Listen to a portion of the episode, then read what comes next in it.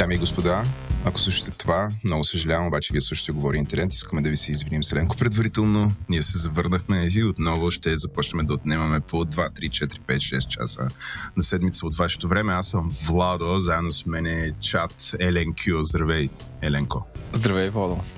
Как си? Липсвах ли ти, знаеш, променен? Аз съм отлично, да. Съдейки по нашия предварителен разговор, който беше изпълнен с възклицания и кълпета в четвъртък сутрин, ти също много съм ти липсвал и няма къде да изразяваш твоята емоция от нещата, които са ти се случили, зарадвали и нагрубили през седмицата, в случая през месеца. Да. Сега ето аз съм на среща, както и десетките хиляди слушатели, които ни слушат. Така изглеждаш супер отслабнал, в добра форма, имаш малко тен, сигурно си ходил по южните държави, както ще разберем по-късно. Мога да разкажа епизода.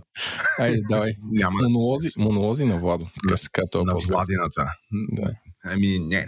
Няма, предлагам да го направим наистина. Казвайки наистина, искаме да благодарим на нашите патрони хора. Благодарим ви, че вече 7-ми сезон сте с нас, на някои от вас и на други. Там пребройте си сезоните и вкарайте конкретната сума, цифра. Но благодаря ви, че сте с нас. За нас е чест и привилегия за това, че ни подкрепите и че продължавате да слушате този подкаст, което е цяло чудо. 7 сезона, Еленко, 7 години, кога минаха? Ето, ти стана лошото момче на изкуствен интелект. Аз лошото момче на приема подкастите. Но хората продължават да слушат, хора. Това е супер.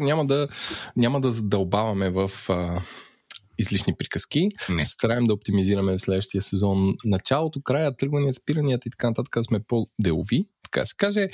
И всъщност в анонсите на този брой, първо ще ги стеглим преди всякакви благодарности, да кажем, че планираме един солиден интересен сезон.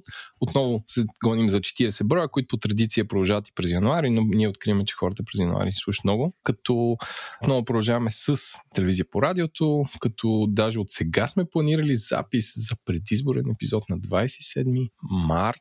Знаете, изборите са на 2 април. Очаква се да бъдат интересни. Социологическите агенции бълват всеки ден социологии, както те ги наричат. Имаме списък с над 50 теми, от които сигурно ще реализираме 20, останалите ще са различни от тези, които сме планирали. Така че, да, наистина са интересни. Им чувствам, че като прегледах списъка вчера, откривам, че този път повече се насочваме към вътрешността на хората и ще издадем хляба на естествен интелект. Да, те са. Добре, че не ни слушат.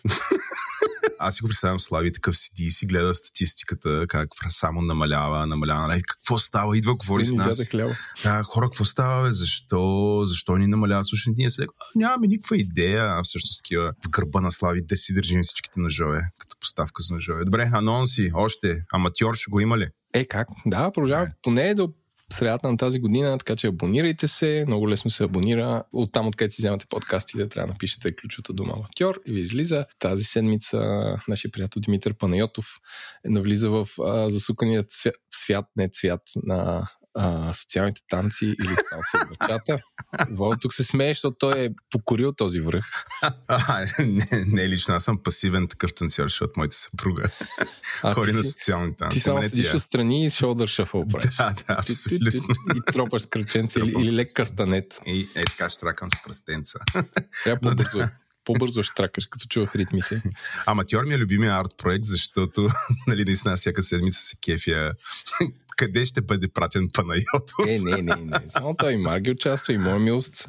Така че очаквайте, ще ходим да случим да пантим. Панта не знаеш какво значи? Ето, видя ли? Пантите не беше ли нещо с ходенето в планината? Ски, по-така. Ето, да. Виждаш ли, добре съм. 100% обща култура. Твоя рутер на Google ти подшушна. Подшушна ми в тези слушалки, които не са на Google. Добре, това са анонсите. Продължаваме с бъждето нещата, които сме правили преди, но по-добре и по-често и по-организирано и по-бързо. И сега да минем на благодарности. Вече благодарихме на патроните. Аз пак да ви благодаря. Благодаря ви, ако искате да са ни патрони, идете на govori.com и натисете бутона Patreon, изберете си тири и подкрепите и занапред. Даваме ваучер, в смисъл, на големите ни патрони, големите чая, тия, които са в $15. Чакай. Понеже не си бяха използвали ваучерите някой, ако... Напомняме, хора, Еленко ви е пратил ваучер, използвайте си го ваучера за магазина на Голин Трета. Да, имаме и магазин. Еленко и аз имаме, това е друг анонс, финален, преди да благодарим пак. Мешаница, анонси, благодарности. Имаме магазин денонощен магазин и с Еленко имаме големи планове за неговото развитие, дръжте се. Но няма да ви кажем сега. Айде, благодаря ти, корпоративен глас. Тази седмица продължаваме с добре познатите ни и обичани партньори от миналата година като компании. Това са SiteGround, Dext и Software AG по-нататък и разбира се и с DBG и имаме двама нови, как да кажа, не са за вас непознати, защото в предните сезони се включваха като рекомодатели и явно им се е сработило тази вид кампания, така че тази година партньор ще ни е remixshop.com или Remix, където има нови и секонд-хенд дрехи на аутлет цена е тъпо. На добри цени. Да, и са много добре организирани като поръчка, може да правиш алърти и така нататък. И компанията Merkle, които са предното име на Isobar Commerce, които са голям производител на софтуер, който е свързан с e-commerce и всякакви други неща. Така че скоро ще научите повече за тях, но искрено благодарим на тях, както и на Sendinbull, които са един от най-големите маркетинг софтуери в Европа, който се занимава с да бъде като one-stop shop за онлайн услуги, чисто бизнес за малкия бизнес. Това са благодарностите. Ще има повече, ще съм обещавал. Минаваме към ММА седмицата. Аленко, ти управляваш тази рубрика. Не е вярно. Управляваше, ти си меме коносьора. И това си сложил две неща. Искам да кажа, че сега сме в меме сизън, ако мога така да... календарно да опиша нещата, защото има две мега мастити онлайн реалитита, като реалитита с много големи кавички. Ергенът и Сървайвър. И ако броиме войната на буквите, епичната продукция на канал 1, която в последния епизод Баян излекува дете, като го караше да рецитира азбуката. И там меметата сами се пишат, т.е. човек не може да смогва. И от друга страна, възмущенията на хората към простията на хората отново сама се пише, защото ти от която и да е социална мрежа отваряш и всички. Как може да са поканили те жени? Как може те в Survivor да седи какво си ти си някакъв... Това не се ли научиха от първия Big Brother още, че... Така работи този формат. Така че, но славам си сериозния меме глас. Феномена, който миналото година се чуехме дали го включим в меме на седмица, но сега вече е хиперпопулярен. А лицето Чеченеца от град Пловдив, който е известен с това, че е известен и че, как да кажа, няма много интелигентен вид и се е превърнал в, ако трябва да цитирам Вазов и неговото творчество, той се е превърнал в един мунчо на интернет.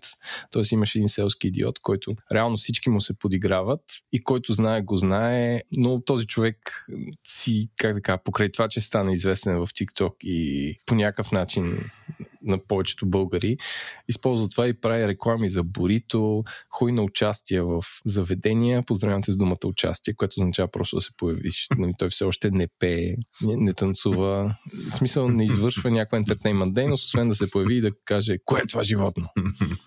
Чакай сега. Да.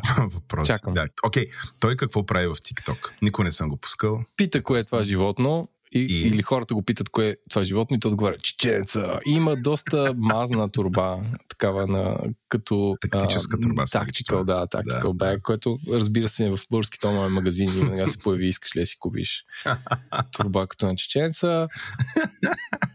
Стоим бутафорно по някакъв начин. Кара, мисля, че Audi A8. Общо взето с това е известен човек. Виж сега. Да. Сещаш ли се оня Кичис Русев, който беше... Не ги сравнявай. Чакай, не. Виж, онзи е фиктивен герой, който по някакъв начин, нали, трябва да изобразява първо руското... Изтока, да. Чеченец е истински герой. Той изобразява себе си. Просто ние живеем в една режисирана кетч, един истински кетч, Еленко, който имаме такива герои. Той е режисиран само за неговите представи, т.е. той няма злодей, с който се бие или good boy, с който се бие. За сега. Според мен е въпрос на време по време. Тя знам, на някои от тия участия да се появи злодей. Аз очаквам, между другото, известните тиктокъри и ютубъри да организират като този Шон Пол. Той е известният американски ютубър, дето ходи и намери един умрял японец в гората и от това направи видео. Логан Пол. Да организират боксов двубой. В смисъл да има истински двубой, който ще продадат билети 100 лева, 200 лева, колкото сложиш, ще се напълни това нещо. Така че аз предричам, че тази година може би ще се сложи това. Тоест, че някакви ТикТок и такива виртуални звезди ще правят дейности, които са характерни за реалния свят. Аз имам wish. Имам wish тук. Съгласен съм с тебе и ми харесва твоя prediction. Дано да се случи. И си пожелавам Чеченеца да се бие с киробрейка. Те са различна категория. Да, и на възраст и на килограми. Anyway, да обясня, тепърва според мен ще имаме герои, които са известни в интернет, че правят по-реални неща и начина се прочуваш. Тоест, че това се прочуваш в интернет, че става не по-скоро случайно събитие на някакви хора, а цел. Това не е така от доста време, Еленко. Може би с Инстаграм и с някакви хора, които казват, че са инфлуенсъри, просто защото имат Инстаграм или се газорчат, за да получат повече интересни неща там, но те първо ще става това. В смисъл, то ще не клел. Аз, може би тази година, то това е тъпо, трябва да си кажа, трябва да следя повече TikTok, защото изпускам пулса на нацията, но ще видим. А според мен тренда е тези хора, които станаха известни в социалните мрежи, да излизат и да влизат в реалния живот. Ето Чеченеца или гледаме в последния Сървайвър, има хора, които са известни предимно в социалните медии. И аз гледам, примерно, вкъщи, моята дъщеря, понеже там бяха два отбора. Известни, което самото име е супер кринч. Известни и войни. Аз съм за войните, тя е за известни, защото половината са някакви тиктокъчи и инстаграмари и така. И тя ги познава и за нея наистина те са известни. Аз примерно знам само Благо Джизаса. Това е положението. Който не е тиктокъчи. Който не знам, може и тиктокъчи да може да е супер силен в Инстаграм. Нямам никаква идея, но го знам. Между другото, той е така, ми прави много добро впечатление, момчето. Държеше се най-нормално. Аз съм гледал само първи епизод. Това е. Дигам ръце тук, признах си, гледах първи епизод на Сървайвър. Ето не е срамно. Не е ли срамно? Трябва да напипаш пулса на нацията.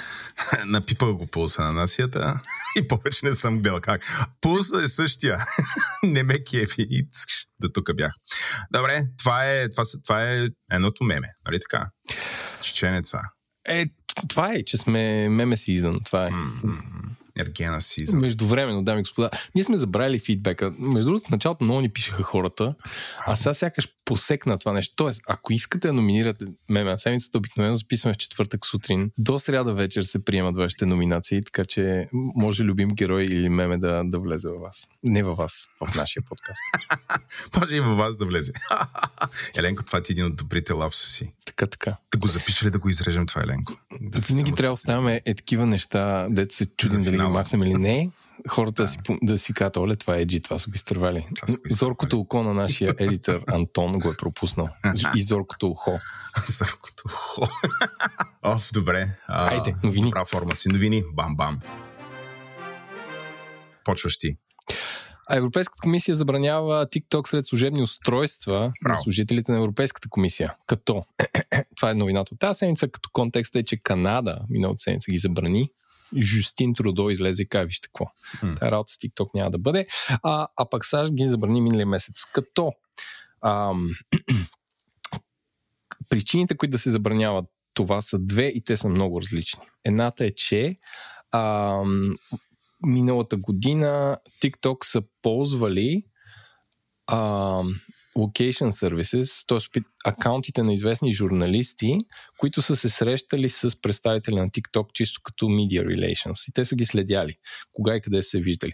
Което всъщност е нормална практика, както четах сред американските компании, за да предотвратят ликове. Т.е. ти ако си някаква много голяма милитари компания, следиш хората, които се срещат с представителите на компанията, да не би случайно някой да изнесе някакви затворени данни и общо взето да компрометира самата компания. Но това в контекста на TikTok и на журналисти е, меко казано, недопустимо едното. А другото е, че понеже никой не знае как работи самия алгоритъм, в случая правителствата се опасяват, че TikTok може да повлияе на хората да мислят в определена посока, която е про Китай и по-точно про Китайската комунистическа партия, която ако нещо каже сред китайска компания, каквато е ByteDance, които са собствените на TikTok, то общо взето се случва. Така че страховете са две, едно за следение, а друго е за влияние. Еленко, защо да е недопустимо за журналисти, но да е допустимо за други хора? Недопустимо да се следи. Да. Що е недопустимо да се следят журналисти, пък е допустимо да викаш, че е такава практика там, примерно от някой от военния комплекс и така нататък. Не казвам, че е допустимо за други хора. Смисъл, но казвам, че е практика сред големите компании да следят свои служители и хората, които се срещат с тях. В щатите. Okay. Не казвам, че е легална практика, но сега от друга страна аз не знам какви са договорите на хората, които работят за Lockheed Martin, не знаеш, но те може да са подписали, че имаш право, т.е. че тяхната компания има право да знае къде си. В смисъл, не знам колко им е там тайна клаузата и колко пари получават срещу това. Ти би ли подписал такъв договор? Тази свобода. Би ли подписал такъв договор? Не знам. Ако ще ми позволи за 2 месеца да си купя кабриолет, да. Окей. Добре, търси се фирма. Търсим фирма на Еленко за кабриолет. Аз такова само ще ги нервя. В свободно си време ще правя кръгчета между Иваняне и Малобучина с колелото. Те таки, за какво следим това, ако прави това? Така кал. То иначе е супер такова, къде ти каже скучно. Къде е Еленко? Тя го следим. Еленко седи зад бюро. Пише е така на клавиатурката. Като тея сток имиджи, да винаги е така две ръце само. Ритмично. Окей, добре. Друго нещо за ТикТок и нещо Европейския съюз? Чакай да видя, че аз съм генерирал тук 100 тактики. Няма. Да. Добре, няма. Тези две основи на моите новини, Европейския съюз и ТикТок, не присъстват в моята финна селекция от хитове. Нито един епизод без Европейския съюз да бъде споменат в този подкаст. Аз да си кажа. Първа новина, Еленко, Google, компания, която е оценена на 1,18 трилиона долара.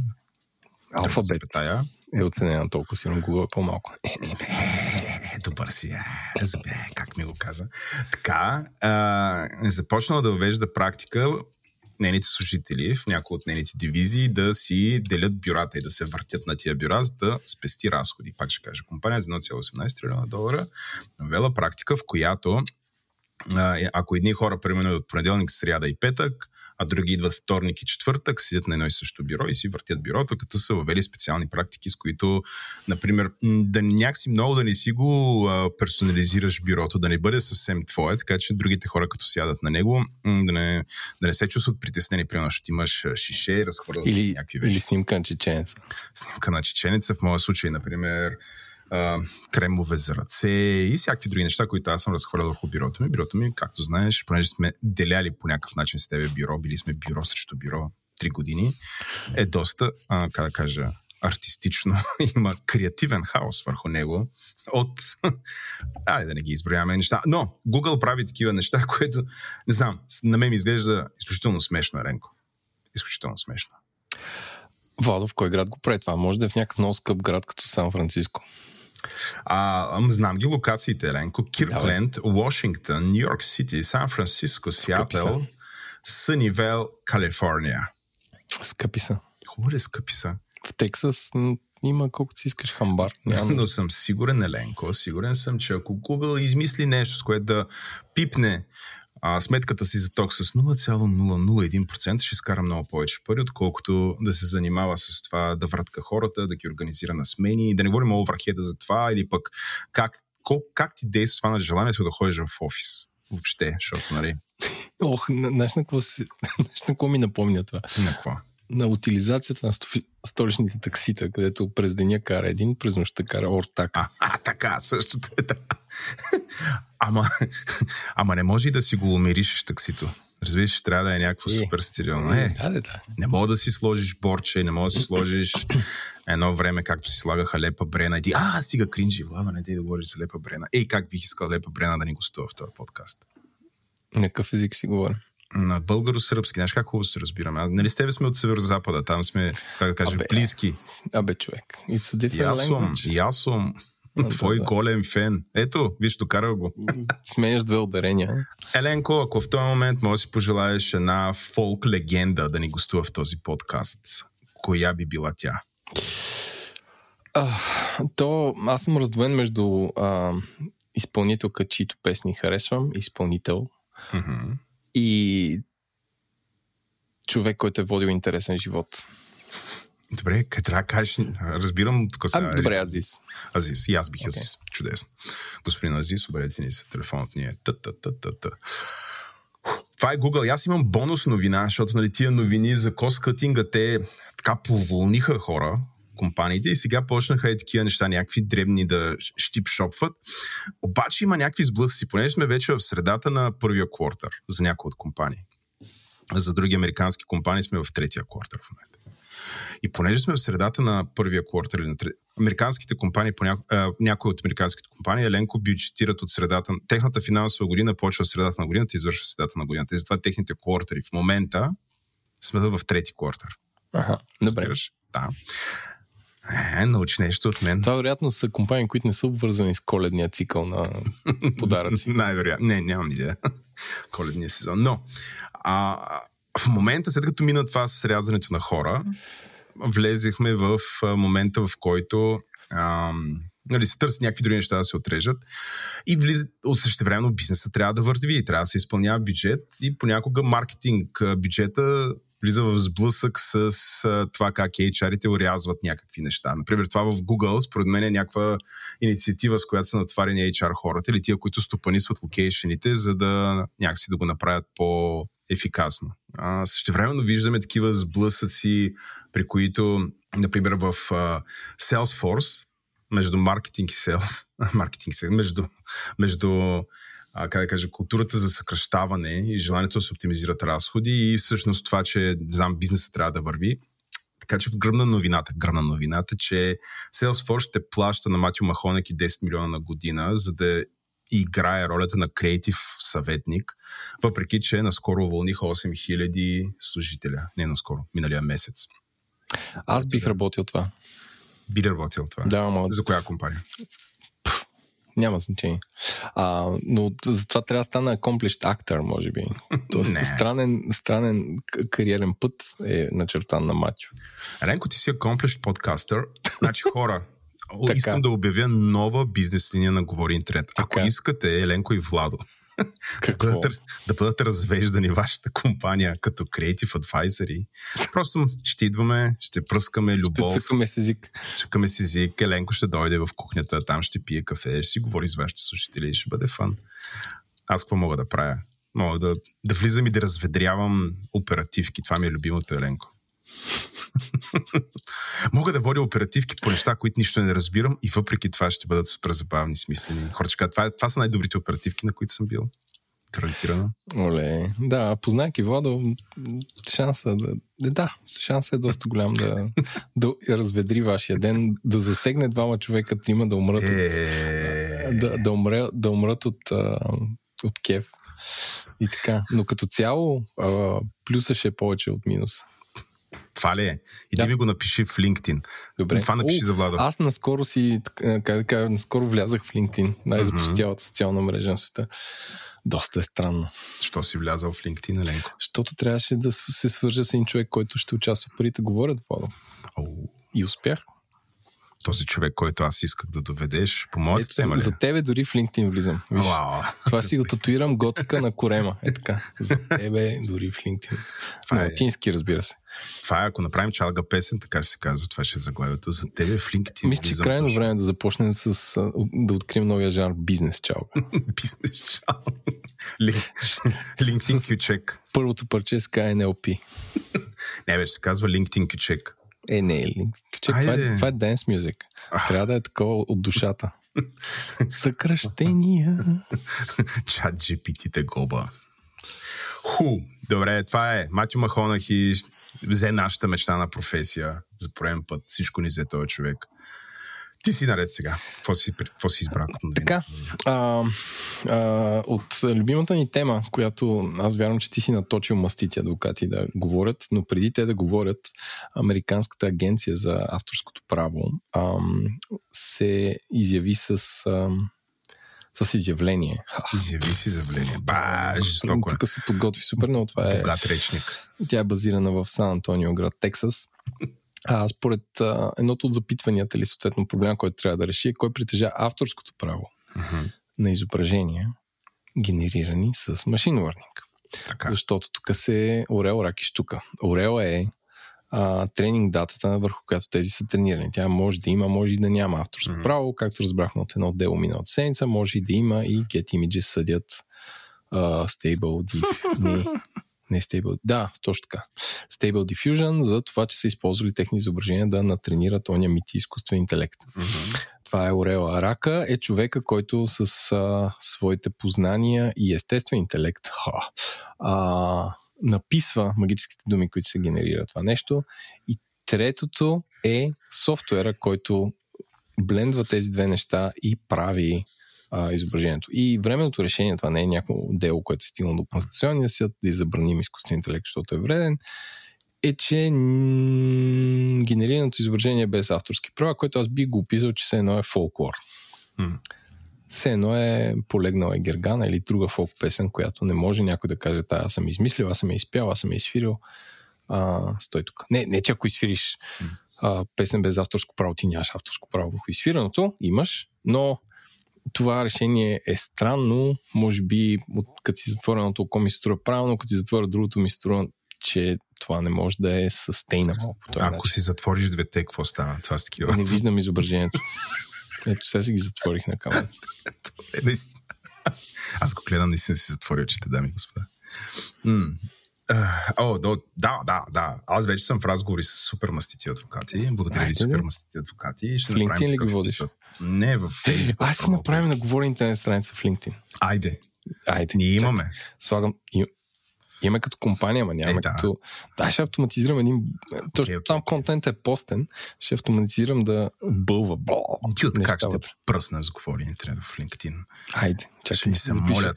Да сложа самото to-do. Да се обадят от Microsoft да си спрем страницата, защото сървърите им не издържат на постове от говори интернет. Толкова енгейджмент не са виждали. Да, ще кажа, хора, какво правите? Научете ни. Ще се обади Сатя на дела и ще кажа, вижте, мислим да направим две епохи в LinkedIn. Преди говори интернет и след говори интернет. Before GI and after GI. Ние сме Джизъса на... Джизъс. Ай. Сега тук ще офендиш някой, ти носи офендливнес. Кажи сега за авторското право. Какво така е за авторското право? Говорим, ще има такъв епизод. Това е тия епизоди да са супер важни, обаче понякога хората ги подценяват и си казват, какво ще им слушам там за тъпите регулации, какво ще им слушам за законите, какво ще им слушам за правата. Трябва да слушаме всички. Само това ще кажа, трябва да слушаме всички, защото тук това е 50% от темата, свързана с неща като ChatGPT, изкуствен интелект и прочее. 50% от нещата вече са всякакви юридически неща. Защото иначе, какво беше? Get Images съди компанията, която прави Stable Diffusion. Нали? Това каза Еленко току-що. Да. Добре. Аз съм сега. Взимам от тебе. Аз имам само още една новина. Естествено, как да го кажа? Аз съм на тема AI. Няма какво да си говорим. Много често, като говорим за AI, особено в моя контекст, аз като чуя AI и си представям нещо, което е свързано с някаква автоматизация, свързано с обработката на данни. Това ми е, с което се занимавам. Рядко попадам новини, в която се говори за AI, говори се за оптимизация на труда, но не става въпрос за работа за работното място. Става въпрос за дома. И Еленко, сложил съм линк към една много интересна статия, която казва, че експерти по изкуствен интелект предполагат или считат, че около 39% от времето, което се прекарва в домакинството за някаква досадна работа, ще бъде автоматизирано в рамките на следващата декада. Има чудесна разбивка в различни държави, мъже и жени, колко се трудят в дома и така нататък, което също е интересно да се покаже разликата между това, че всъщност жените работят много повече от нас, мъжете в домашни условия. Срам, мъже, поправете го това. Но да, предстои да видим, значи за това да се случи, Еленко, това означава, че изкуственият интелект трябва да придобие физическа характеристика. Защото тази работа да се върши в дома е нещо свързано с чистене, мъкнене, готвене, такъв тип неща, зареждане на хладилници, досада, ама някой трябва да го прави. Така че ние ще видим все повече и повече. Тук не става въпрос просто за поредната прохосмокачка, нали? Явно става въпрос за друг вид неща. Ти, Еленко, какво биш и пожелал да изчезне от, защото ти си сам домакинство в момента, върши 100% от домакинската работа, какво би си пожелал да бъде автоматизирано следващите 12 години в твоя дом от изкуствен интелект, така че ти да имаш повече свободно време в размер на 40%? А, това включва ли роботи, които да правят неща? Включва роботи. Да, не ме ли слушаш току-що? Добре, аз искам да имам пръкосмокачка дрон, която да бърши и прах. Да лети. Добре, окей. Друго? Много ли бършиш прах? Защото не съм забелязал. Точно за това. Окей. Да. Друго?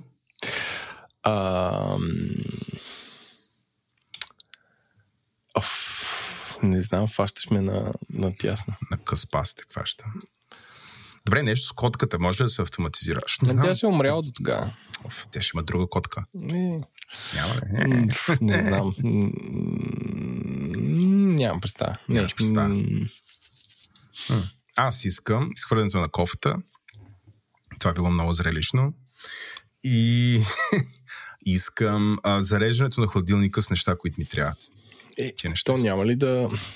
Според хладилникът ти ще знае какво има вътре, като калории, като твой дневен режим, предписан от доктор Хикс, и той ще поръчва само от ебак и просто ще пристига един робот на вратата. Хора, чак да го зареди и да влиза някакъв човек у вас да ти зарежда. Да, да се измисли по някакъв начин да ги получавам тия неща. Но, да, искам го това. Това го искам. Защото, примерно, като ми се дойде нещо, отварям хладилника и виждам, че нещо, което ми трябва, го няма. И самата идея да изляза, да се разхождам, там да губя някакво време, да го купувам. Да си купиш нещо, да ядеш. Да, това... И накрая мажа филия с лютеница. В смисъл, разбираш ли, искам да имам определен вид продукти, постоянно зарядени в нас, определени количества. Ето това ми е мечтата. Мисля, че малка мечта скоро ще бъде факт. Добре. Ти си. Последно една новина, която касае половината смартфон свят, а именно притежателите на Apple устройства, която аз чете, гледам и не вярвам на очите си, но по-миналата седмица и миналата журналистката от Washington, от Wall Street Journal, Джоана Стърн, контактувайки с много полицаи и добре ресърчва това нещо, открива, че ако някой ти види, Владо, пина на телефона. Uh-huh. Имаш Apple-ски телефон, uh-huh, и ти открадне телефона. Uh-huh. Може да ти смени Apple ID-то, да ти го ресетне и да ти локаутне всички твои устройства. И да ти локаутне iCloud-а и си до там. Тоест много е несигурна цялата работа. Само защото сте видели пина. Само защото сте видели пина. И също нещо може да стане и с Google устройство. Аз не съм го пробвал, но за Apple устройство го проверих. И реално, ако някой ти види пина на телефона, просто ти си до там. В смисъл, той ти локаутва, сменя ти паролата на Apple ID-то, ти не можеш да си я възстановиш, защото всички устройства са ти извън това нещо. Най-често two-фактора на всички Apple устройства пристига на всичките. Дори да се вкарал two-фактор, ти ще получиш two-фактор на устройството, което се опитваш да дизебъл нещо two-фактора. Да. И нещата са супер страшни. Според мен ще го фикснат с някакъв апдейт в следващите. Но се чудя как до момента са допускали това нещо. И това го откриват от супер много репорти на полицията, че хората крадат по този начин телефони, за да ги продават. И ти, за да не можеш да ги локнеш пак, ти локаутва всички устройства. Ако имаш таблет, компютър, телефон и iCloud с всички снимки от, в моя случай, от 2001 година, то си е направо страшна работа. Не знам как това работи за Google, или може би работи, защото аз имам спомен, че като си променях паролата, която го правя в суплена честота, имам такава хигиена. Като исках да отбляза в екрана, в който се променя... Всяка неделя, нали? Казах в екрана, с който трябваше да се промени... Разбирам за къпането.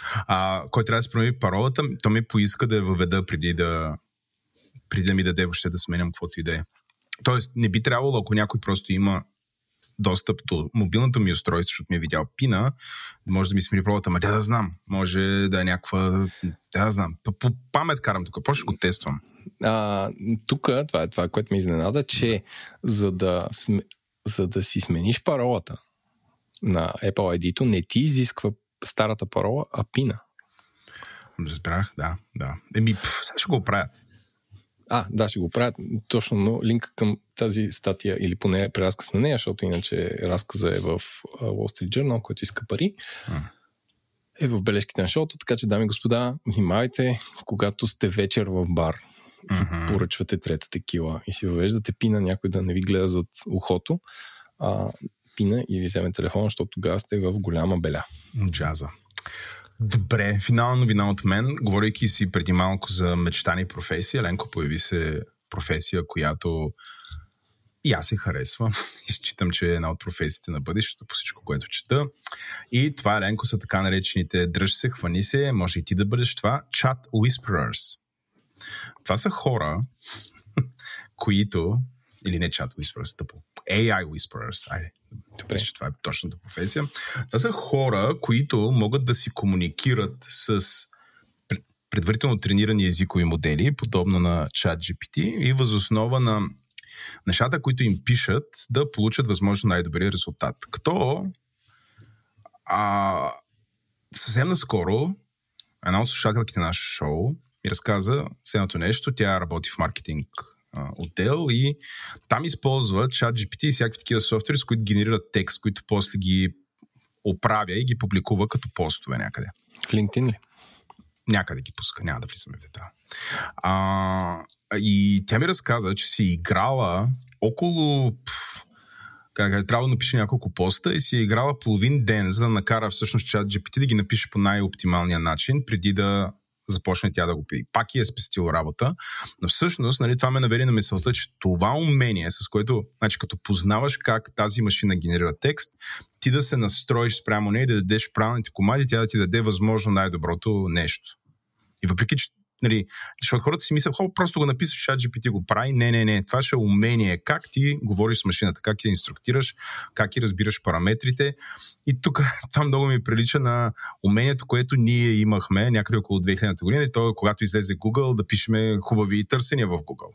Нали, това е същото на практика. Това сега 20 години по-късно, то е еволюирало към да пишеш много добри промптове, нали, това е AI whispering, но пишеш много добри промптове, команди към генеративна мрежа, която да ти даде възможно най-добри резултат. И това си е скилсет.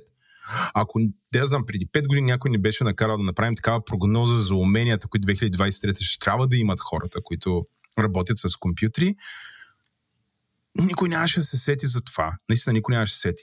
А всъщност този вид технология отива навсякъде. Мисля, че вече в Windows го има вградено, в Bing ще го вкарат в търсачката. Всички говорят за това нещо. Така че това, мой wild prediction, ще стане абсолютно задължение. Затова вече в моя Twitter акаунт, освен че пише с какво друго се занимавам, в биото ми мога да проверите. Пише, че съм AI whisperer. Да, аз съм AI whisperer вече. Еленко. Шепнещият с изкуствен интелект. Танцуващият с AI, да. Ох, тук бих пуснал парчето на Марио Куркински, шу-шу-шу. Но няма. Антоне, пусни го. Какво си купи? Какво си купих? Аз съм първи, защото ти бая неща си подредил. Това ще бъде доста голям епичен първи епизод. Две неща, Еленко. Аз ще ходя в държавата Израел. Йей! Това ще се случи между 13 и 17 март. Добре, от сега те подготвям и те окуражавам да се заредиш с търпение, защото на летището на отиване и на връщане има доста странни интервюта с едни хора от техните служби за сигурност. Okay. Какво прави тук?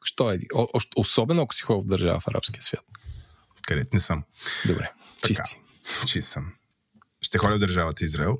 В кой град? Тел-Авив. От тази люлка на българщината. Добре. В Тел-Авив, на търговска мисия съм. Ще правя бизнес и така нататък, но по-интересната част е, че... Част е, че за да отидеш в държавата Израел, трябва паспортът ти да бъде с валидност поне 6 месеца, което се оказа стандартно за доста държави. Аз не го знаех и се наложи експрес на супербирзо веднага на момента да си изкарам паспорт, което самата идея, че трябва да имам някакво, как да кажа, взимане, даване с паспортна служба и така нататък, в мене предизвиква, не знам, една така уртикария, нежелание, страх. Той е една цяла палитра от чувства, емоции. На комбинация нещо между страх, между гняв и фрустрация. Фено това отношение. Така. В тая последователност.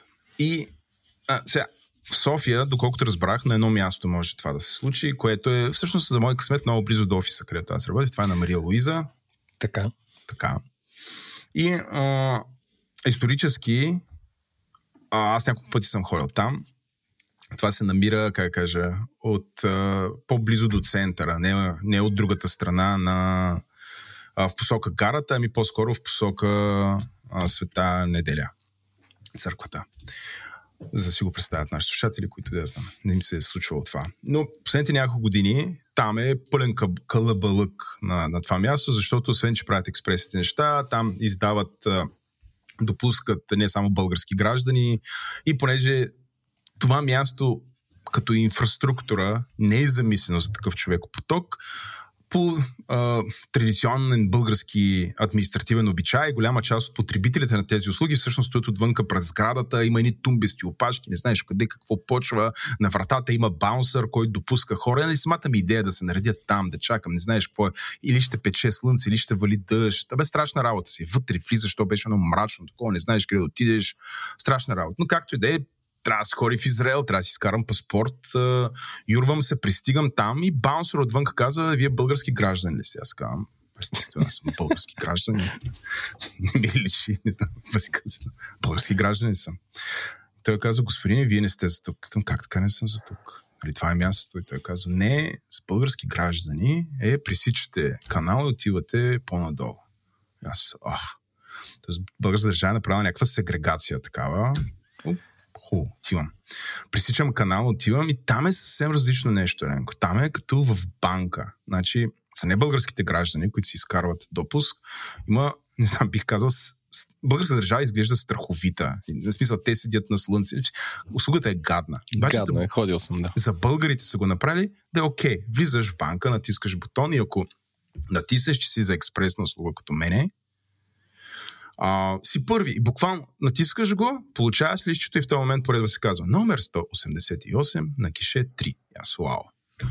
Много бързо. Отивам на гише 3, там е една жена, която седно ми влиза в положението. Казва, здравейте, вие ли сте за експресната услуга? Аз съм за експресната услуга. И тя, бързо дайте ми паспорта. Ама сега едно развиш живота ми, дам си паспорта веднага. Тя казва, момент така, дайте си личната карта, дам личната карта. След което тя казва, момент, нещо почва да пише, ама не ме пита, как ще платите? Аз казвам, ще платя с карта, ако може, при мен само с карта може. Викам, добре, плащам, разбираш ли, това е в 2 минути. До момента сме до 2 минути от процеса за изваждане на паспорта. Плащам с картата, тя казва, момент, прави някаква разпечатка, казва, подпишете се тук, тук и тук, подписвам се тук, тук и тук. Тя казва, сега един момент, изкарваме няколко листя и на първия лист само трябва да се пише, казва, на първата половина гледате и само потвърждате, че е верно и долу просто си пишете данните от личната карта. Това е около минута също. Потвърждавам, че съм мъж, нищо не се е промило, очите ми са кафяви, да знаете. И пълвам си личната карта, тя каза, сега отивате специално за вас, има кише 18 и 19. Но от двете, те са празни, но от двете задължително ще ви приеме на момента. Взимам ги тези неща, отивам на тия гишета, сядам там и ние усмивки, едно господине, седнете, невероятно. Отвън има огледало, може да се понете, може да се срещи. Благодаря ви, има огледало, чудесно, невероятно. Сядам, снимат ме така, харесва ли ви снимката? Не ви харесва, чакайте, ще ви снимам пак. Снимаха ме, докато не се хареса. Пак изглеждам като урод, но това е друга тема. Има ли фотографи, има ли такива, как се казва, гримьор? Няма, ама... Да е full VIP сервис. Няма, но... Това представяш ли българите колко красиви ще изглеждат, ако държавата не има един гримьор и фотограф. На всички паспорти сме някакви фотомодели. Някакви сресани. По целия свят. Много хубаво момче и момиче. Сядаш, снимаш, нищо не се... И за 15 минути аз бях минал цялата тази работа и след точно там, на следващия ден на обяд, имах паспорт. Нов паспортен номер. Аз нямам същия експириенс, мога да споделя какво е от другата страна, където е за лични карти и с всички хора, които някога желаят да получат лъначе или такова устройство, не устройство, документ за пребиваване на чужденец. Там е отвратително, както го описваш, но аз бързата услуга за лична карта, която ми трябваше да си извадя такова за паркиране, изпаднах в следния канъндръм, защото тия ми тя има такава услуга за един ден. И ми трябваше това да стане за един ден. И аз отивам, подавам документи и тя ще стане след обед. Или на другия ден, не си спомням. И отивам в... Как се казва това? център за градска мобилност. Кам така и така, тук за, нали, зелена карта за паркиране и тя само е фаща личната карта. И така, само дет не извика охраната. Това вече е на друго място, нали, в центъра за градска мобилност. Тази карта е невалидна. Как е невалидна? Викам. Тя е невалидна. И аз викам, не, валидна е, просто подадах за нова лична карта и тя ще стане следобед. И тя така, не може, тя е невалидна. Но явно системата е така, че ти толкова бързо подаваш услуга и тя толкова бързо ти не валидира картата, че тя като провери в някаква там база на МВР, пише тази, която е пред тебе, не е валидна. Така че понякога скоростта влияе кофти. Окей, аз разказвайки тази история, искам, нали, по някакъв начин да... Ползвах думата сегрегация, това е отвратително. Според мен българската държава трябва да предоставя услуги с еднакво качество, с еднакви условия на независимо български граждани и небългарски граждани. Особено ти представяш си, идваш и искаш нещо от българската държава и тук да прибиваваш. Нали, ти си чужденец. Това е едно от първите неща, като се сблъскаш, освен че си минал границата, презумабли, или може би някаква полиция и така нататък. Това е едно от първите неща, които нашата държава ти оставя като впечатление. И това е онова място на Мария Луиза. В смисъл, тия неща трябва да бъдат драматично променени. Не трябва да има такова разделение. Трябва и български граждани и граждани на други държави да получават с еднакво качество и въобще и за всички трябва да е бързо. Нали? Между другото, те най-вероятно са и бързи, просто това с експресността, то струва и пари. Сега трябва, ако не знаете, струва 200 лева, което никой не би го направил, ако при наистина паспорта не ми трябваше за следващия ден, защото трябва да дадеш номер и там за взимането на билетите и така нататък, всичко обвързано с това, така че ми трябваше буквално следващия ден, че никой нямаше да го правя това, просто аз си взема нормално, да речете, че съм някакъв гъс, който прави такива работи. Е така, защото има 200 лева повече, но не е така. Но по принцип могат. Разбираш ли, тая история показва, че могат, но също така показва и по някакъв начин въвеждането на такъв вид практики, които най-вероятно на някой му хрумна, окей, нали, тия чужденците там ще се редят, ще се бутат, обаче виж, са българите, междуто и украинците е на другото място. Аха. Да.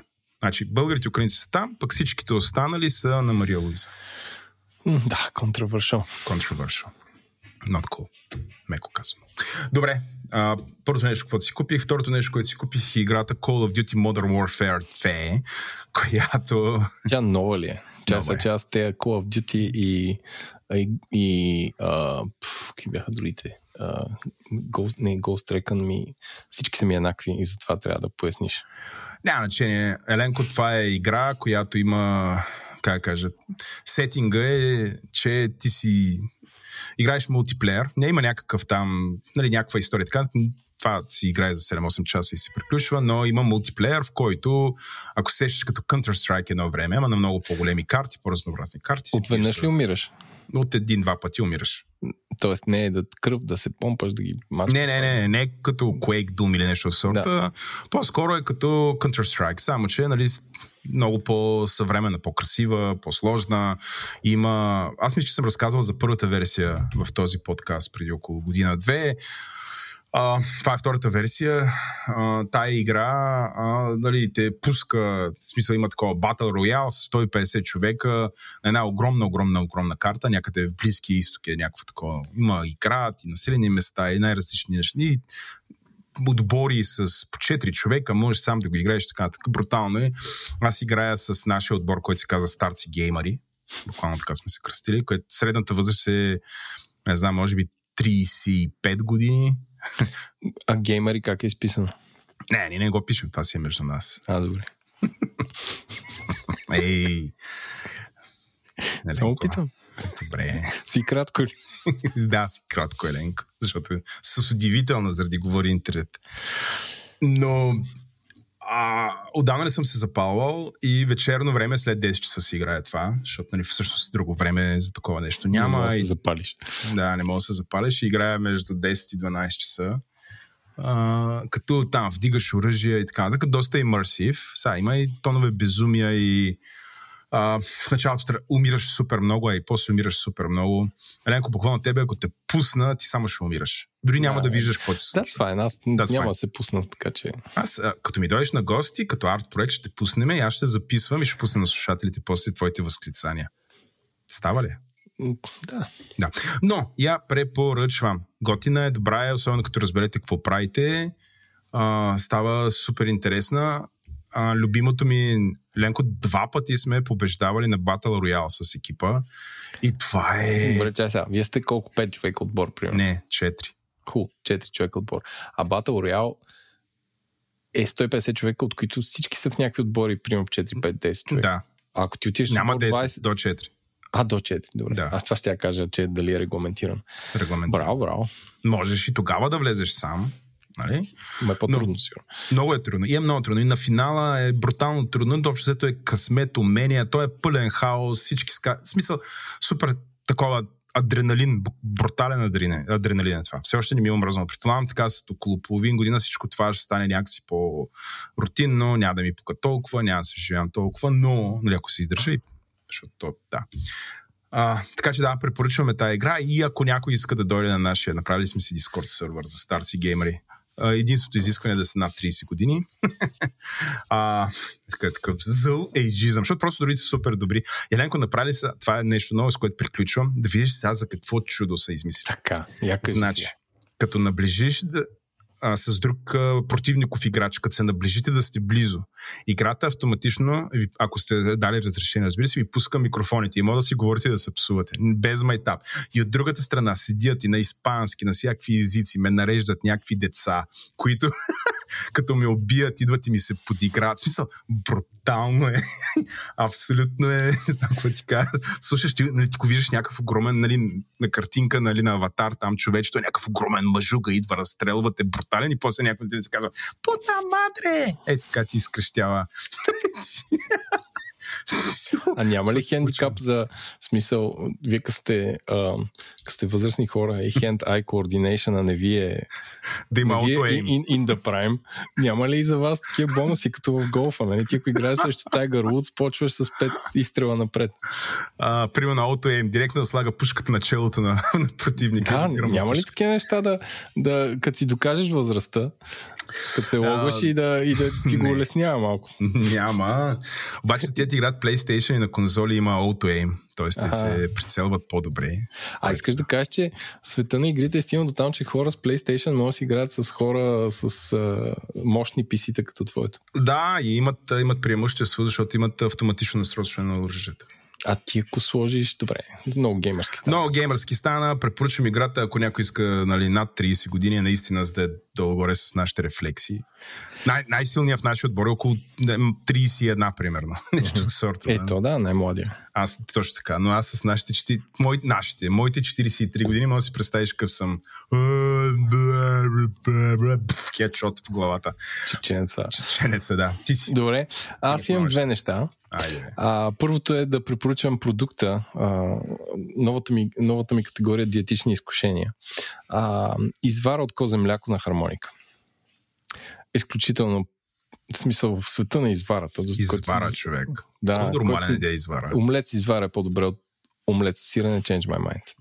Така, това е wild claim, но препоръчвам изварата от козе мляко на хармоника, струва 6-7 лева, може би по-скоро 6.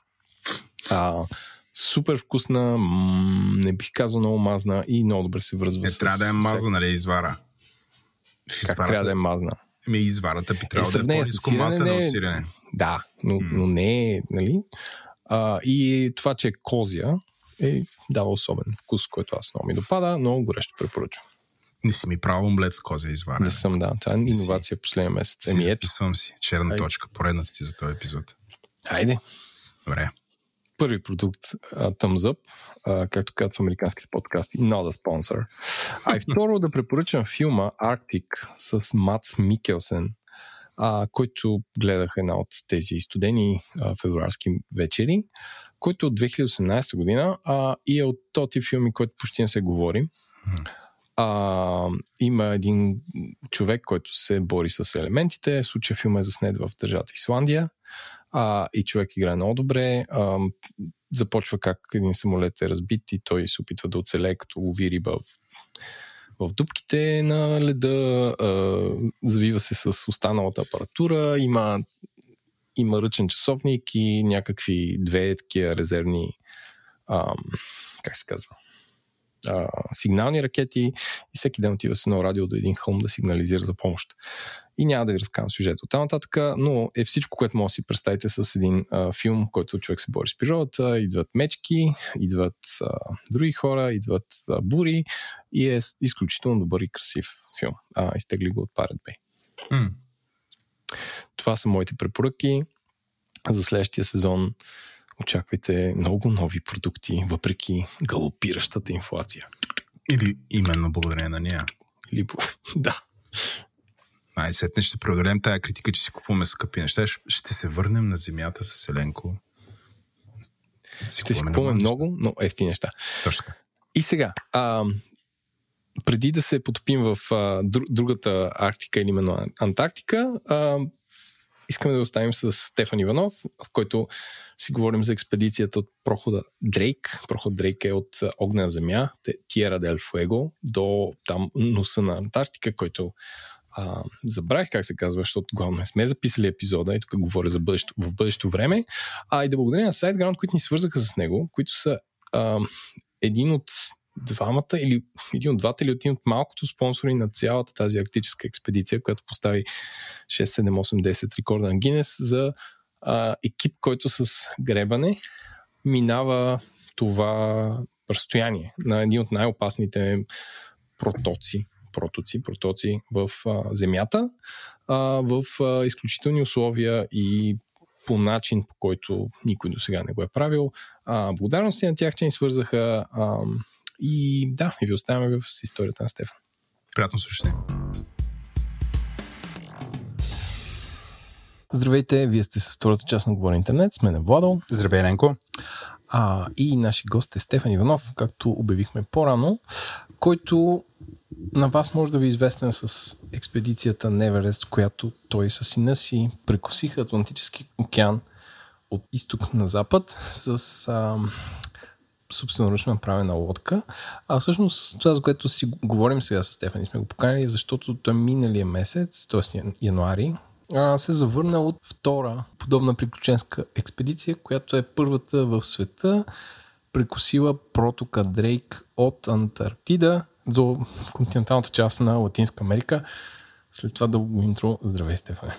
Здравейте, момчета. Много ми е драго да съм с двама провокатори като вас. Кой знае какви теми ще зачекнете. Такова веднага. Колко вата гребеш с лодката, когато... Не, шегувам се. Трябва да почнем отдалече. Аз много се радвам, че най-после успяхме да се срещнем и да ни гостуваш на нашия подкаст. Всъщност тук е момента да благодаря на SiteGround, които ни свързаха, които са един от малкото, да не казвам, но един от няколкото и всъщност основен спонсор на тази експедиция, така че благодарим на тях за самата инициатива, една хостинг компания, чийто бизнес няма много общо с вятър, море и човешки постижения, подкрепят такива инициативи, които си имат и добра кауза. Така че благодарности на тях. Но значи, може би преди това първо да се представиш и преди тези приключения какво си правил и какво те накара да се захванеш с тях. По образование и по професия съм финансист. Дълги години работих в големите банки. Париба, след това в Ситибанк, в Ню Йорк, след това в Лондон. Дълги години работих в Бразилия, в Ситибанк, в Южна Корея, Тунис.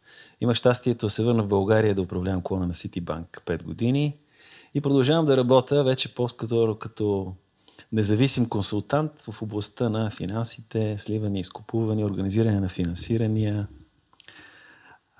И това е така моята по-сериозна страна, но по душа съм по-скоро природолюбител и приключенец. Обичам да излизам от релсите на тази хубава професия и така от по-сериозните занимания с така как ги наречем, по-нестандартни приключения, да се хвърлям в приключения от време на време. Аз знам, че ти си един от малкото българи преплували Ламанш, като малкото, мисля, че с двама или бъркам? Първият българин преплувал Ламанш е легендарният Петър Стойчев, който дори беше рекордьор на това трасе. Аз бях първият човек, който е любител пловец. Аз не съм състезател. Дядо ми е научил да плувам, а самия той не можеше да плува. Така че бях първият любител, който прекоси Ламанша с плуване. След това мисля, че имаше и други българи. Има официален регистър, мога да провериш, но това си беше едно малко приключение. Не само заради това, че е много дълго плуването. Най-краткото разстояние е 33 км, но по-интересното е, че в Ламаш има много силни течения. Толкова силни, че вдигат нивото на водата с 5-7 метра няколко пъти на ден, което означава, че ти навигираш в едни такива доста непредсказуеми условия. Ние не успяхме, примерно, да стигнем до най-близката отсрещна точка. И вместо да плувам, примерно 12 часа, трябваше да плувам още няколко часа, докато стигнем до другия бряг, който почна да се губи. Защото има приливи, предполагам. Заради приливите и отливите, точно така. Аз исках да пусна тук шегата, че си плувал на Нагорно. Общо взето.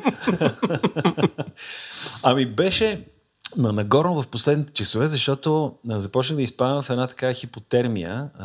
Температурата на водата е около 17-18 градуса. И рано или късно, колкото и да си подготвен, започваш да влизаш в такава хипотермия. Mm-hmm. Въпросът е да стигнеш до другия бряг преди това да се е случило, защото почваш да губиш ориентация. Не знаеш на къде плуваш. Ако те попитат колко е 34 плюс 17, не мога да отговориш такива елементарни въпроси. И тогава официалният наблюдател те изважда от водата, защото ако стигне температурата на тялото под 34-5 градуса, става необратимо. За мой щастие наблюдателя беше един англичанин от техните специални служби, бивш телохранител на Маргарет Тачер. И той още от началото каза: няма да те пусна, като не стигнеш до другия бряг. Ами ние, Еленко, аз току-що разбрах, че сме в постоянна хипотермия, защото... Колко е 17 плюс 34, Еленко? 53. Сигурно. Трябва да извадиме от подкаста. Айде. А, не. Вадим. 51. Ще го вадим от подкаста. Вика линейката. Е, това е труден въпрос. Да, така е. Представи пък, особено ако там плуваш на горното на... Колко бе? 16 градуса вода? 16-17, най-много 18. Превяш, тук и правиш ти работа. И човек ти по някакъв начин нали, обясни, имаш такъв... Работиш перфектната работа, работиш за финансови институции. Нали, може, не знам какво. Аз си представям някакво както Форест Гъмп, както си седеш и му писна и почна да бяга и ти така някакво седиш там зад бюро, работиш каквото работиш, нали, местиш там, гледаш цифри в Excel-а. Така си представям всички финансисти, ще работят и изведнъж хоп, отиваш и преплуваш Ламанша. Ми защо, Владо? Защото така живот е много по-интересен. Освен това, така попадаш в такива хубави кътчета на света, където иначе не би попаднал, ако не се захванеш с някакво такова приключение. Примерно в океана, не само, че виждаш безкрайно красиви гледки, стотици залези, стотици изгреви, косатки, китове, какви ли не животни. Виждаш ги от водата, отгоре, пък и като се гмурнеш, мога да плуваш с риби меч, с махи-махита. И тази невероятна красота я съчетаваш пък с едно канско усилие да прегребеш през целия океан, което е дори за мозъка така е малко трудно да го попие. И като направиш тези големи усилия и като по някакъв начин се добереш до другия бряг, тогава удовлетворението е изпълващо. То те зарежда батериите за години напред. Това съчетание между удоволствието, насладата на природата, там няма визуално замърсяване, няма ламарини, няма дупки. Удовлетворението от някаква мисия, която като си я поставиш, знаеш, че не е много вероятно осъществима. Ако пък по някакъв начин успееш да я сглобиш, да я постигнеш, тогава пък удовлетворението е невероятно. И се питаш защо не го правя по-често, а не защо го правя въобще. Разкажи ни накратко, доколкото е възможно, за Неверест, т.е. изгребването от Европа до Латинска Америка с лодка. Ами това беше една шега, една закачка на сина ми една вечер. Той се пошегува с мен. Баща ми, ти ще вземеш да прекосиш океана с гребане, някой океан. Като си мислеше, че това е невъзможно, защото той знае, че аз обичам такива неща в природата. И се опитваше така малко да се посмее над мен, но още същата вечер потърси в интернет информация, има ли такива случаи? Хората прекосяват ли океани с гребане? И се оказа, те че... Те поговореха по темата. Точно така. Говореше се в интернет, че имало такива случаи. Точно така, да. И като видяхме, че е възможно, и като се свързахме с няколко океански гребци, и като се нахъсахме един друг и решихме да си направим лодката, ние самите в къщи в гаража, и тогава да прекосим на някой океан. Аз като бях провокиран от сина ми, който беше на 15 години, реших, че ще имам много време да прекарам с него в строежа на лодката, в океана също така. Такова време, където никога не бих имал толкова време с него. Пък и той ще научи някой друг урок за това как трябва да положиш много усилия, за да се случи нещо такова. И това ще му бъде полезно. Та ние лека по лека, буквално сами си изгубихме лодката. Купихме си смола, фибростъкло. Има ли сте дизайнер, предполагам, който ви е казал за такъв вид път и еди какво си ви трябва да тежи толкова, да е дълга толкова, да има еди какво си. Точно така, потърсихме кой е най-добрият дизайнер на океански гребни лодки, защото искахме да имаме истинска хубава от лодка, която ще се справя добре в вълните, и намерихме един англичанин, който е проектирал над 3/4 от океанските гребни лодки, Фил Морисън, който току-що се беше пенсионирал, но се съгласи за нас да направи дизайн, който може да си направим в гаража. Как го убедихте този човек? Как така се съгласи? Е, това винаги в такива истории, включая, нали, холивудския. И той, ние го убедихме, той се беше пенсионирал и ние просто го убедихме. Ама как? Какво направихте? Ами, може би бяхме много ентусиазирани за това, което искаме да направим, и той може би видя, че така ли не, че ще си направим лодка, но ако я направим по наш дизайн, тя ще бъде или твърде широка и няма да може да се преобръща сама, ако се преобърна от вълните, или пък твърде тясна и ще се клати твърде много, или пък много висока, няма да стигаме до водата с греблата, или пък твърде ниска и ще бъде залива. И видя, че общо заето, ако той не ни помогне, може би ще изпаднем в някакъв казус. Той спаси Увия. И направи един дизайн, който ние, въпреки че нищо не разбираме от океански гребни лодки, съвсем не харесахме. Казахме, че кабината трябва от другата страна на лодката. Вторият дизайн пак не ни хареса, защото не приличала на лодка, на гребна лодка, на по-скоро рибарска. Та най-накрая последния му дизайн много ни хареса. Прилича на самолет от тези стелт технологиите, тези рабатите. И като се хвърлихме да строиме тази лодка... В България? Или къде я строите? В гаража си в София, да. В гаража в София. С помощта на много други хора, които ни даваха съвети. Не толкова ръцете си и времето си, колкото ни насочваха как се строи лодка, какви навигационни уреди си купиме, комуникационни уреди, сателитни уреди. Тя стана като капсула, по-скоро от космическите совалки, отколкото, нали, гребна лодка имаше 7 сателитни устройства. Та с Макс бяхме така, решили да гребем от Канада до Англия. Оказа се, че това е невъзможно, защото Канада беше затворена за посетители поради COVID. После щяхме да гребем по маршрута на Христофор Колумб. Испания също беше затворена. Та най-накрая тръгнахме от Португалия към Бразилия, където Макс е роден всъщност, но на 3-годишна възраст напускаме Бразилия, и той не беше се връщал, никога не беше виждал като родната земя. И потеглихме към Бразилия, обаче трябваше да го направим лятото, тъй като той е ученик на 16 години и може да отсъства не повече от 3 месеца, и то през лятото, от училище. И това се оказа така малко трудна мисия, защото лятото е сезон на ураганите в Атлантика, и ние трябваше да прекосяваме Атлантика в най-активния сезон на ураганите, откакто се водят статистики от 1851 година. И се видяхме в 4 тропически бури, в ураган. Общо взето не можахме да се добереме до Бразилия заради силните течения, ветровете, и до съседна Френска Гвиана не успяхме да се добереме, и до Суринам, и до Венецуела. Та малко по малко най-накрая стигнахме до Барбадос, където акостирахме благополучно. След 105 дни във водата. Не е ли по-лесно от запад на изток? Ами не на тези географски ширини, защото преобладаващите ветрове, пасати, са от изток на запад. Ага. От запад на изток може да го направиш в северната част на Атлантика, горе-долу, между Нью-Йорк и Нюфаундленд, вече на запад. А има ли течение, което просто да го хванете и... то да си ви движи. През зимния сезон, когато пасатите са доста по-постоянни, се получава точно това. Едно течение, което тръгва звен за ветровете и те носи. През сезона на ураганите обаче, когато мине урагана, той така забърква теченията, че те почват да те носят буквално в произволни посоки, да те връщат назад. Нас ни връщаха някои бури по 70 км назад, колкото горе-долу от София до Дупница. И трябва отново да го изгребеш това разстояние. Все пак вашата лодка има платна. От време на време сте хващали вятър, ако има, нали? Или нарочно сте... Анатема. Не, разбира се, че няма платна.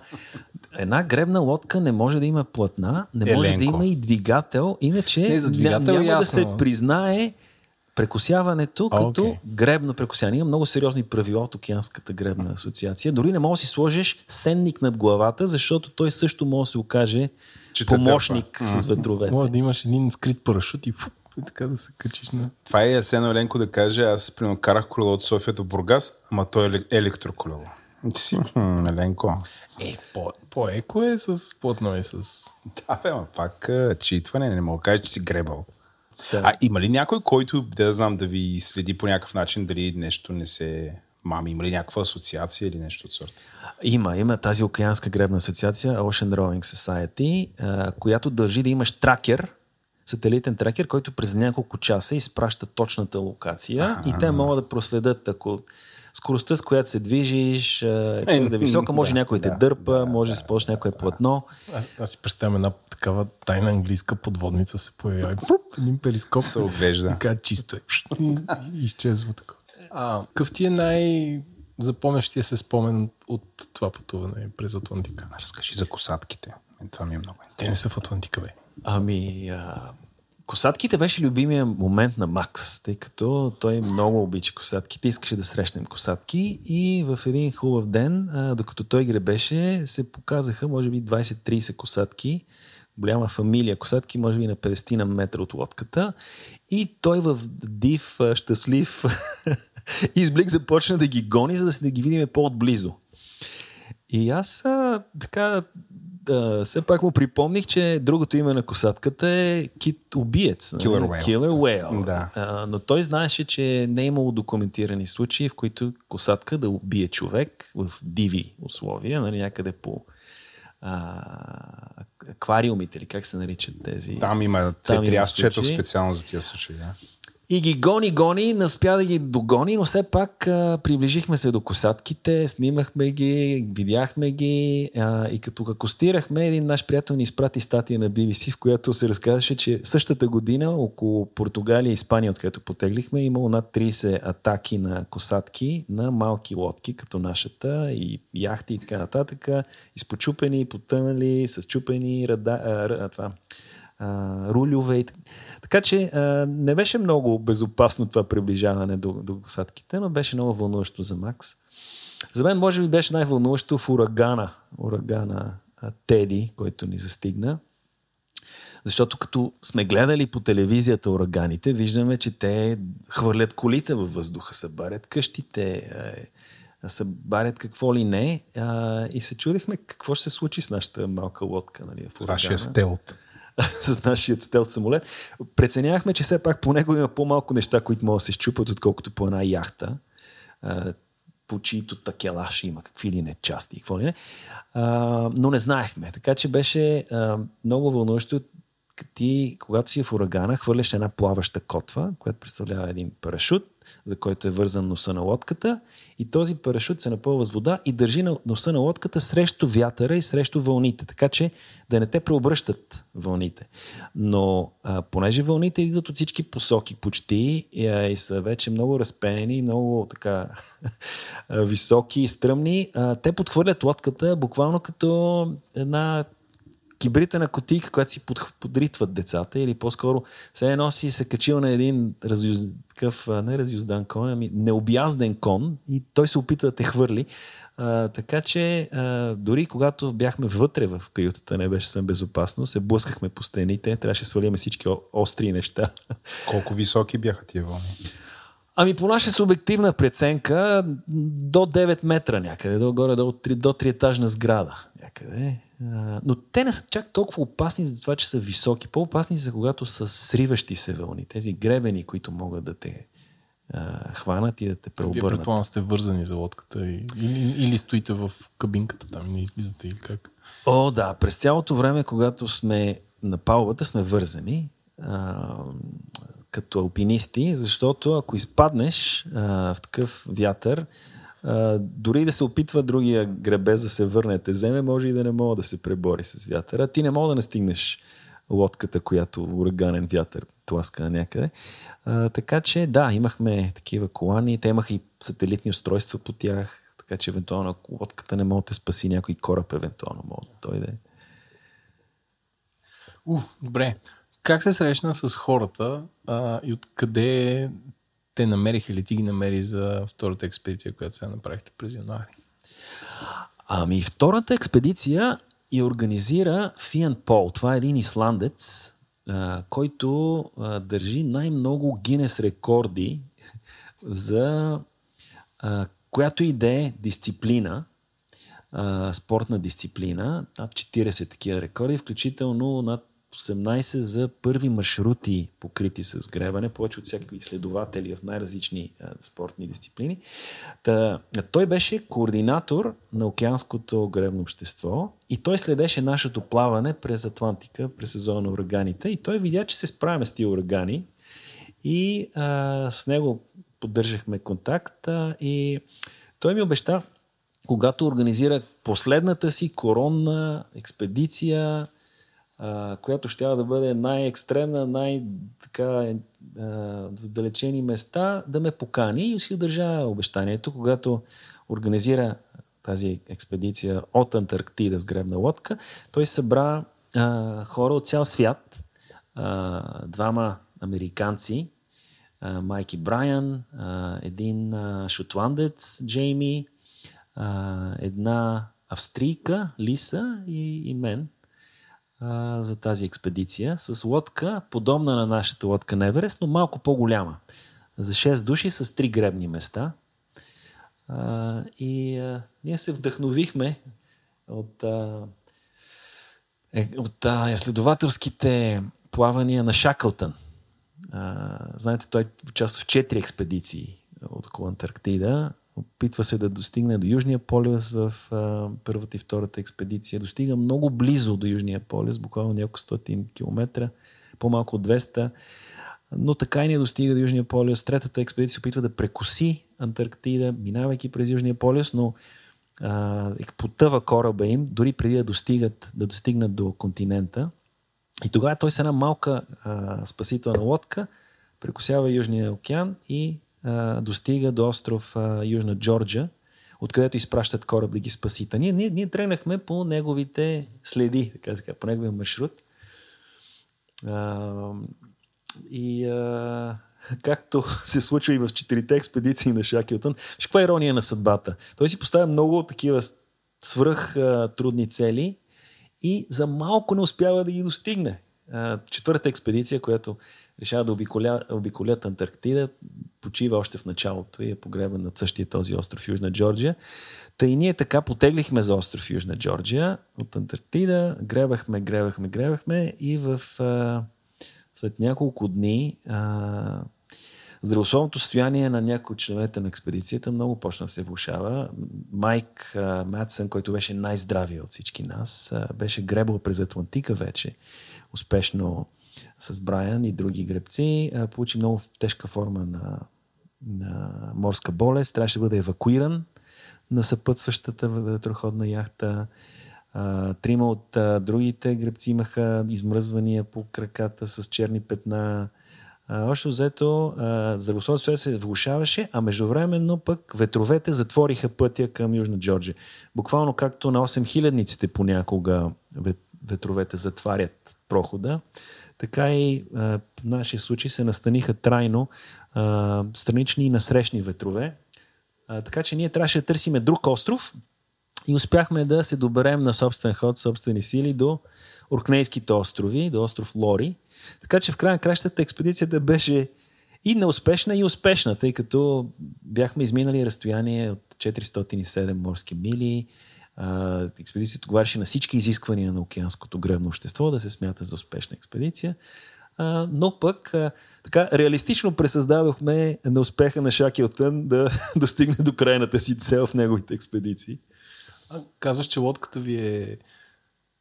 вие сте 6 души с 3 места за гребане. Защо тази формация? Ами може би това е оптималната конфигурация от гледна точка на скорост. Рекордите за най-скоростно прекосяване са обикновено почти всички случаи постигнати с 6 местни лодки, има и по-големи, които като че ли не са чак толкова успешни. Но когато имаш 3 гребци и разделиш теглото на лодката на броя гребни места, в нашия случай към тони 800 на 3 гребни места, горе-долу 600 кг трябва да придвижва всеки един от гребците, докато в нашата лодка Неверест, като има само едно гребно място, трябва да носиш цялата лодка, която е към тони половина, почти, тони малко по-малко от тони половина. Така че много по-лесно се гребе, когато имаш още 2 души, които гребат заедно с тебе. Лодката, бидейки по-дълга и по-стабилна, има и шверт, което е една дъска, както едно време на сърфовете отдолу, което я прави по-стабилна. Така че ние с лодката Мисис Чипи, 6-местната лодка, успяхме да гребем в много-много по-бурни условия и с много по-стръмни вълни и по-силен вятър. И в много по-малък ъгъл спрямо на срещния вятър, отколкото с Неверест. Беше доста по-комфортно. А колко багаж си носихте? Или той беше направен по-стандарт? Имаш униформа? Тоест, какво си взе за това приключение? Ами, понеже знаехме, че това плаване през Южния океан ще бъде по-кратко, имахме доста свободно място на лодката. Носихме си храна за около 18 дни. Това е предимно леофилизирана храна, замразена и сушена. Към нея добавиш вода и се получава едно като че ли току-що сготвено ястие. Носехме си всякакви други сурови барчета, ядки, чоколади и какво ли не, електролити и така нататък. И няколко набора сухи дрехи, тъй като знаехме, че ще бъдем в една влажна обстановка. Ти описа храната, обаче сега примерно сте сметнали колко калории ти трябва. Сега за да гребеш през цялото това време, колко калории ти трябва на ден и измерили се колко тежеше в началото на експедицията, в края на експедицията и как ти се промени тялото с отношение мазнини, мускули. Да, мога да бъда съвсем точен. Сигурен съм. Скучно.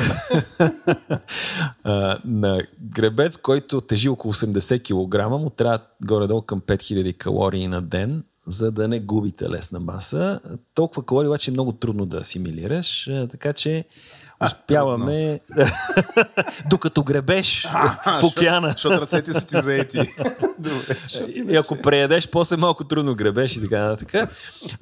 Но в тази втората експедиция аз загубих 6 кг, а в първата 10 Макс пък за 105 дни в океана загуби 14 кг.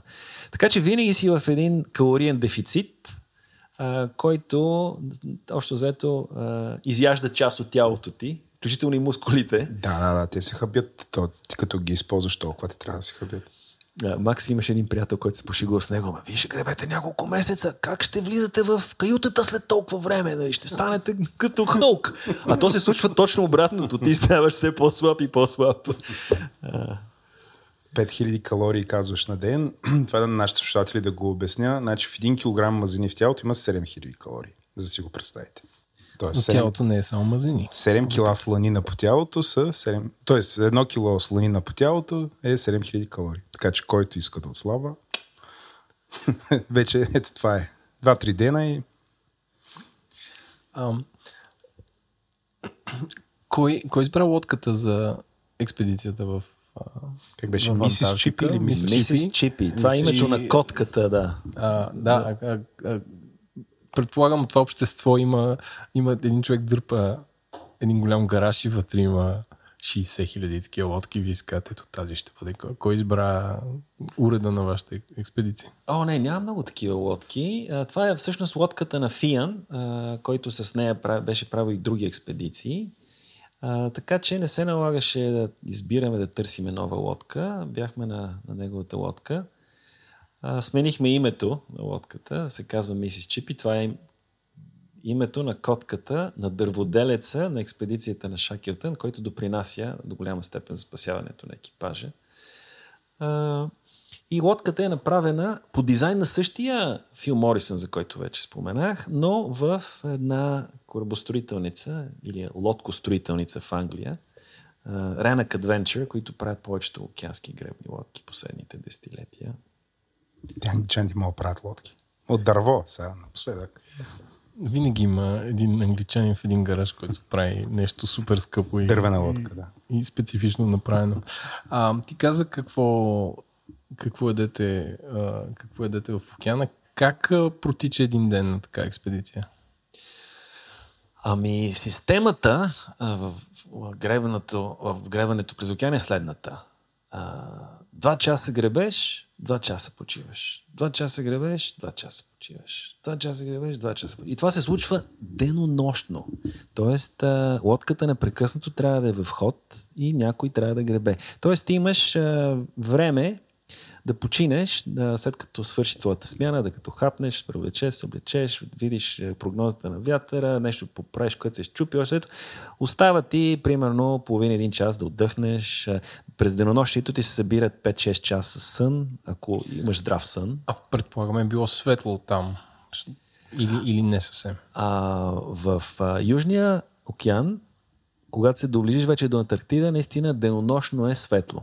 Което е много добре, защото в гребането през нощта не виждаш откъде идват вълните. И при първото океанско прекосяване ние се сблъсахме с този проблем още първите дни, когато вълните са все по-големи и по-страшни, обаче ти спираш да ги виждаш. И се чувстваш като горе-долу на една магистрала, по която минават големи камиони, обаче не знаеш откъде идват. И доста е страшно първите няколко. А колко често се променя смисъл? Айде една да не видиш, ама следващата ще дойде вероятно от същата посока. Или той вятъра се сменя? Ако вятъра е много постоянен, те идват в голямата си част от едно и също място, там където духа вятъра. Обаче първо вятър не е постоянен и второ, дори да е постоянен, пак има така наречените rogue waves, които от някоя друга посока те удрят и те са по-опасните. Така че ти с лицето си успяваш да уловиш от коя страна духа вятъра и да позиционираш лодката горе-долу да не си перпендикулярно на вятъра, но това не ти гарантира непреобръщане. И вашата експедиция беше планирана за колко, аз гледах 7-9 дни? Или... Ми планирахме по-скоро 2 до 3 седмици гребане и в края на краищата се движихме доста по-бързо, но пък и по-кратък маршрут, така че за 6 денонощия успяхме да прекосиме тези 400 мили. И 6 денонощия, 2 часа си взе, 2 не си взе. Сега, понеже Фиан с неговите рекорди е максималист, той каза, няма да гребеме 2 часа, ще гребеме час и половина. Тоест ние трябваше да почиваме в рамките на час и половина и да гребеме час и половина. Той имахме 8 смени, а не 6 смени в денонощието, което скъсява малко още времето за почивка и по-интензивно става гребането. Какво мина по план? Лодката пристигна в Антарктида, натоварена на един кораб, което също беше голям въпросителна. Багажа на всички ни пристигна в Ушлая, откъдето потеглихме близо до Нос Хорн, цялата храна и така нататък. Всички гребци се явиха на време. Общо взето началото беше успешно. За една такава експедиция да стигнеш до началото горе-долу е 50% от битката. Не, намериш финансиране. Точно така. Още и този елемент. Това мина по план. Намерихме финансиране. Да, ти започна нашия разговор с благодарности към спонсорите. Не, после да коме. Кажи, какво се обърка? Нали, каза, кой е минало по план, да стартирате. Т.е. наполовина сте успяли. Да. След това какво обаче се обърка? Значи, още преди да потеглим, не пристигнаха специалните костюми, които си бяхме поръчали. Които трябваше да бъдат водоизолирани, да пропускат влагата, да имат един голям цип между краката, така че да ходиш в тоалетна без да го събличаш и така нататък. Няколко дни преди да стартираме гребането, трябваше да намерим алтернативни костюми и едва намерихме едни за каяк пригодени костюми, които не бяха много лесни за сваляне. Тоест, през цялото време ние трябваше да, когато трябва да тиш туалетната, да си свалиш жилетката, да се развържеш от там, където се вързал, да си махнеш шапката, ръкавиците, да се обърнеш с гръб към някой твой съотборник, който отзад на гърба ти да отвори един цип, да си махнеш до коленете тази екипировка, да хванеш дъвъжета, да се балансираш над кофата, да си изчистиш кофата, после да се облечеш. Междувременно те духа един вятър 20-30 и възел и отгоре, заливате вълни и измръзнал до костите, общо взето, почваш да гребеш отново. И айде на нас, това момчетата ни се налагаше да го правиме един път на ден най-много, за номер 2. Лиса, австрийката, от австрийската армия, за която споменах, трябваше да го прави дори по малка нужда, т.е. 3-4 пъти на ден, така че това съвсем не беше в плана. Не беше в плана това да ръкавиците и бутушите ни да се просмукват за такава влага, която беше непоносима. Просто до бока, до мозъка на костите те просмуква влагата. Тя 100% влага в лодката и около нея. А каква беше температурата на въздуха през деня, да речем? Около нулата, като сложиш фактора вятър, усеща се по метеорологичните там таблици, които гледахме, усеща се като минус 5, но като сложиш и влагата, вече тогава, не знам, може би се усеща и като минус 10. И няма как да се стоплиш, няма как да се... Ако се вземеш да се прегрееш от много интензивно гребане, по тогава се изпотяваш и след това тая пот ти играе лошата шега да те остудява допълнително. Как може да се изсушиш в тази ситуация? Трябва да влезеш на закрито или... Ами това е, че не мога да се изсушиш напълно. Никога. Никога. След всяка смяна от час и половина ти внасяш толкова влага в каютата, че няма как да извадиш там. След 2 дни тя става като едно блато. Дори ръкавици, които вадиш току-що от вакуумирана опаковка и увесваш в каютата, след няколко часа са толкова влажни, че мога да ги изтискаш. Така че няма как да се отървеш от тая влага. А ти като каза костюми за каяк, нещо като неопрени ли са или по-различна дреха? Ами тънки гортексови костюми, които имаха много хубавата функция да пазят все пак водата да не прониква отвънка навътре и да пускат малко от влагата навън. Но пък не бяха пригодени за тези сваляне, махане, когато имаш тези жилетки. Може би трябваше да бъдат малко по-дебели. Успяхме все пак да регулираме това с 1, 2 или 3 слоя под костюмите. Така че терморегулацията беше голямо предизвикателство. Ако искаш да минеш, все пак стигнахте до втория най-добър остров. Ако можеш да обобщиш резултатите, които сте се постигнали и на инициатора на експедицията, рекордите. Да, Фиан държи много на тези рекорди. Той си комуникира с Guinness World Records и обявява там какви цели ще има всяка негова експедиция, после дали ги е постигнала, кои от тях са случили, кои не. Защото имаше 8 рекорда на Guinness експедицията. Аз дори не ги помня всичките. Първи по този маршрут, пък най-бърз по са полярните експедиции, пък най-дългото гребане в Южния океан и всякакви такива. Но това според мен не беше толкова интересно, колкото това, че експедицията се проведе под флага на изследователския клуб, така наречения The Explorers Club, който е основан 1904 година в Нью-Йорк и под неговите знамена, под неговите флагове се провели първите експедиции до Южния полюс, първата експедиция до Северния полюс, първото изкачване на Еверест, първото стъпване на Луната. Така че ние по този флаг се чувствахме като изследователи, а не като туристи, които сме тръгнали да гребем между айсбергите. Аз мога да ги обобщя, защото ги имам написани. Иначе първа гребна експедиция от Антарктида, първа гребна експедиция в Южния океан от юг на север. Продължавай да го измъчваш. Така, все пак за нашите слушатели. Първа гребна експедиция проведена изцяло в Южния океан, което предварителен разговор си казахме, че трябва да се казва Южният ледовит океан, пък че България като се говори за юг винаги е нещо топло. Първа гребна експедиция в Шотландско море.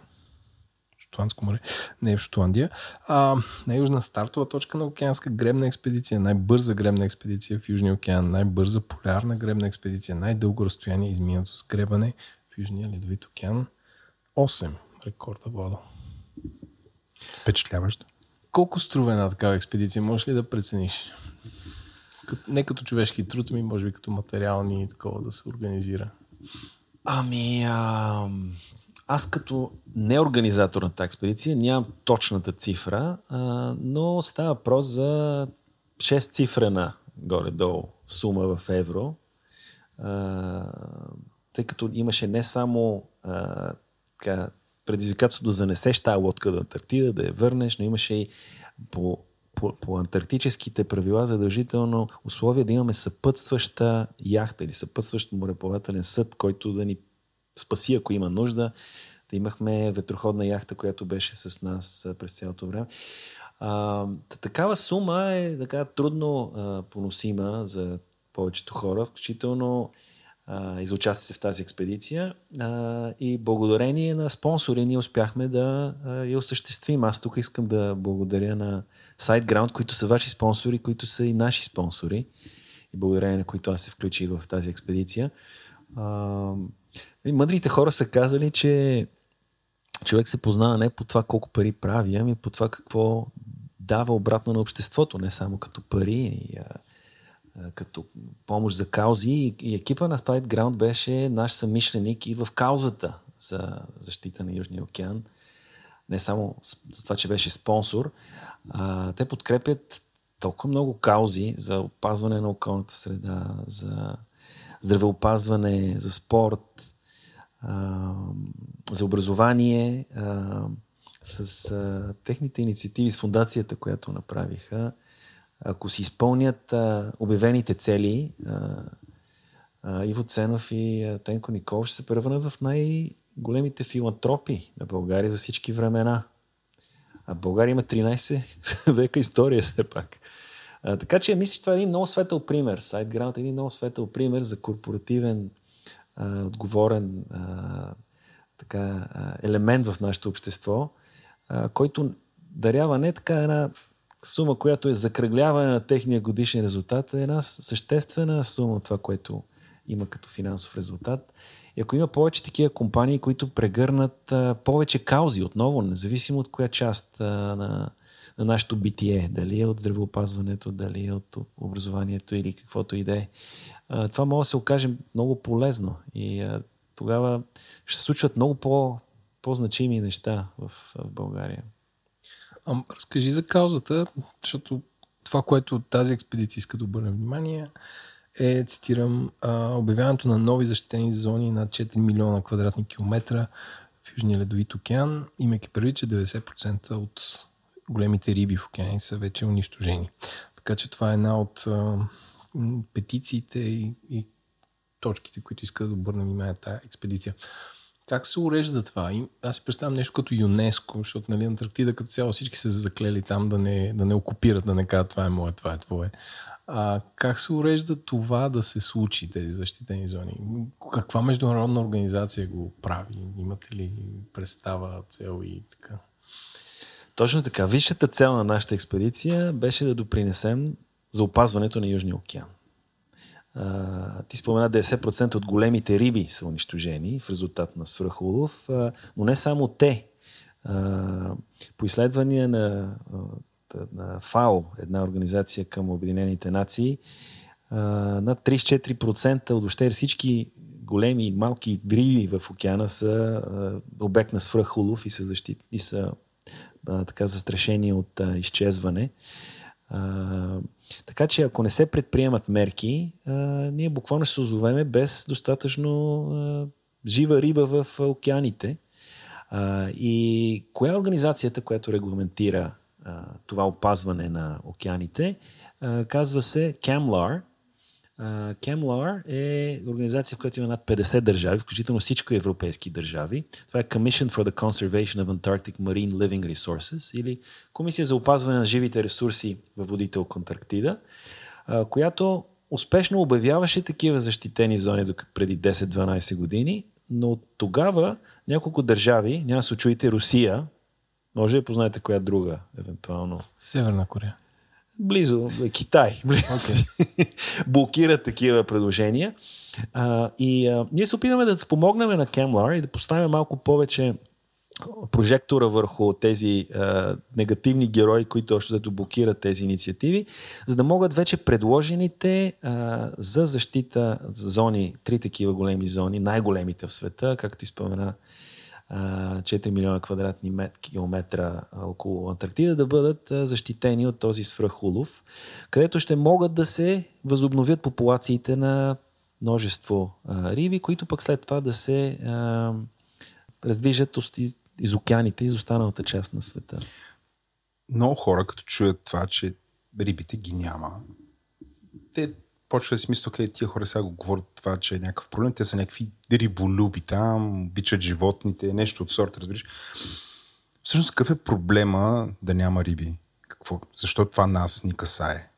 Задавам го този въпрос по-скоро дали от името на тия, които не разбират. Да. Ивон, аз си спомням, горе-долу, малко след като се родих, имаше около 4 милиарда души на Земята. Вече има около 8 милиарда. Човек консумира средно на главата населението много повече протеини със всяка измината година. Има държави, в които почти не се консумираше протеини. Аз живях 7 години в Бразилия. Голяма част от хората там ядяха предимно боб и ориз. Също се случи и в Китай. Вече хората и от такива държави консумират все повече протеини. И ако наложиш растежа на населението и растежа на консумация на протеини, се получава една лавина от необходимост за производство на протеини, а обработваемата земя е крайен ресурс. И колкото и гори да изсечеме, и те се секат не само в Амазония и така нататък, няма да може да изхраним това население от земята. Няма да може да го изхраним и от океаните, защото тези 34% застрашени риби от утре ще станат 64%. И ако не се опазват океаните, много по-бързо се изчерпя от там ресурса. Ще изчерпиме и ресурсите в обработваемата земя и това ще доведе, нали, до световен глад, може да се каже, но и всякакви други негативни ефекти. Така че тук си говорим не хипотетични сценарии, ами сценарии, които дори не само от риболюбство трябва да попазим океаните, ами от това, тази необходимост устойчиво да може да изхранваме населението през следващите десетилетия и столетия, надявам се. За да не нашите, така да кажа, наследници много-много напред, да не говорят за такъв mass extinction event, който е настъпил. Абсолютно, да. Та какво може да направим? Ти спомена, Еленко, за петицията. С дъщеря ми Лара направихме една петиция, която заедно с екипа на експедицията в Антарктида се опитахме така да достигнем до повече хора, които просто дадат своя подпис в петицията, нищо повече. Мога да качите линка в подкаста. Да, ще го направим. change.org/Southern Ocean който иска, може просто да си даде гласа. И в момента, в който ние вече има над 1700, около 1700 подписа, ще ни се да имаме доста повече, за да се обърнем към Camlar и да му дарим едно рамо. Както се казва, клечка по клечка в един момент ще се пречупи гръбнака на камилата или на магарето. Ние се опитваме да имаме нашите няколко клечки или поне една клечка в тая борба. Видях от приключението, че сте ходили на гости на българската база в Антарктида. Как е чувството, нали, да срещнеш там едни хора? Какво правят те? Как им протича деня? О, да! Страхотна визита! Аз имам щастието да запозная с професор Христо Пимпирев още преди да отпътуваме. Разпитвах го за това какво си вземе, какво да очакваме. Разпитвах и доктора на експедицията, Танас Петелков. Те ни поканиха да отидем до базата. И за щастие ние успяхме да го направим на връщане с ветроходната яхта Селма. Минахме покрай българската антарктическа база и ни приеха като кръвни роднини. Значи, тези хора, които живеят заедно, работят заедно, строят нови и нови хижи. Аз посещам ги като едни хижички там, в които пребивават. Правят научни изследвания, показваха ни изследванията, които разработват за микроорганизми в езерата, в Антарктида, инженерни съоръжения, които се използват за детекция на сейзмологични и какви ли не други явления. Така че тези хора ни приеха толкова радушно. Те са като едно голямо семейство. Всеки един от тях се грижи за другите. Всички са вързани с по една радиостанция и ако някой му трябва помощ, като само като каже А, и се притичват още двама-трима от останалите антарктици на помощ. Било то да се свали лодка, да се извади лодка от водата, каквото трябва да се направи. Показаха ни капсулата, която ще бъде отворена 2060 година. Не знам какво са сложили вътре. Някакви изненади. Това е къща, тук е църква, това е капсулата. Имаме и една малка църквичка. Знам, да, че има църква, да. Следя живота в Антарктида живо. Имаме паметник на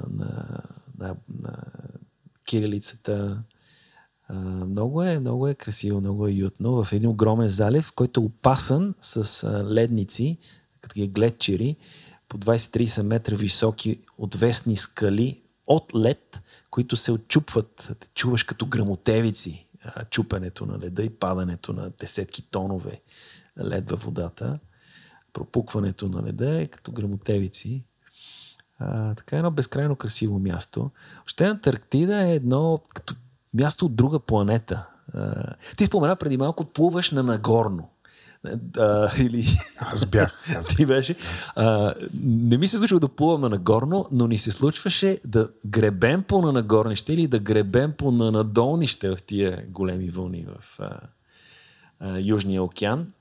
Нещо, което за първи път ни се случи там, не се случваше в Атлантика, е толкова стръмна вълната и толкова силен вятъра, че в един момент тази двутонна лодка започва да се плъзга по повърхността, по лицето на вълната, като сърф дъска. И ти буквално спираш да гребеш и може половина една минута да се возиш с лодката по лицето на вълната. По инерция.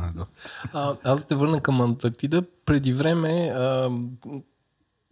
понеже имах такъв блог за бягане и има такива хора, които бягат, искат да избягат един маратон във всяка държава в света.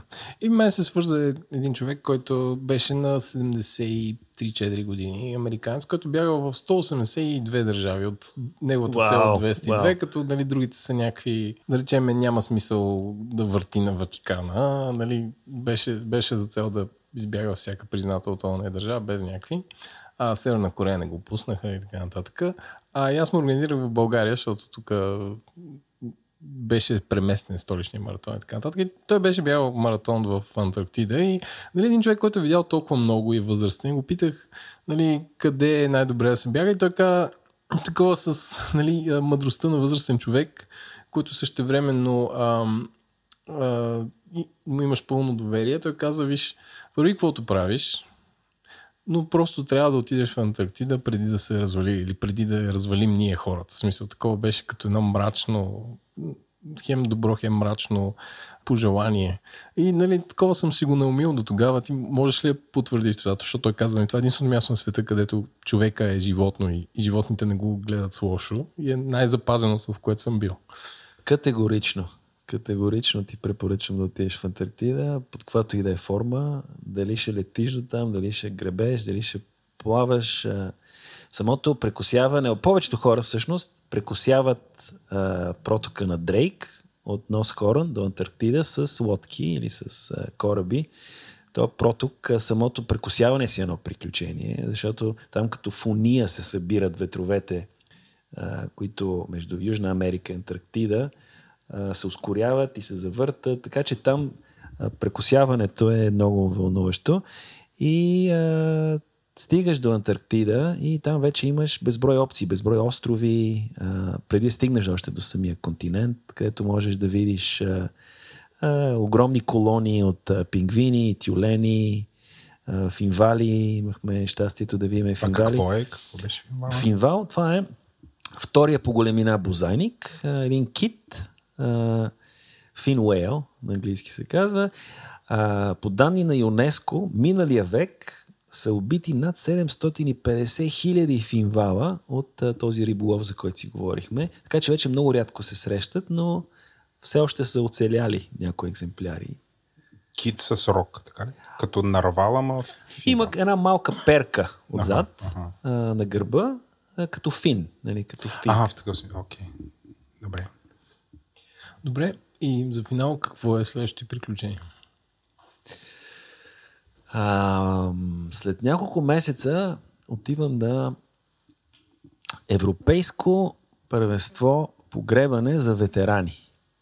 Нашата треньорка Виктория Димитрова, която е световна шампионка по гребане, която научи Макс и мен да гребем от нулата, след като се върнахме от Атлантика, предложи да сформираме смесена двойка скул и да се явяваме на тези първенства по гребане за ветерани. Значи ветерани, аз си мислех, че е само за възрастни хора. Само да за слушателите какво значи скул. Скул е лодка, в която гребците държат по едно гребло във всяка ръка.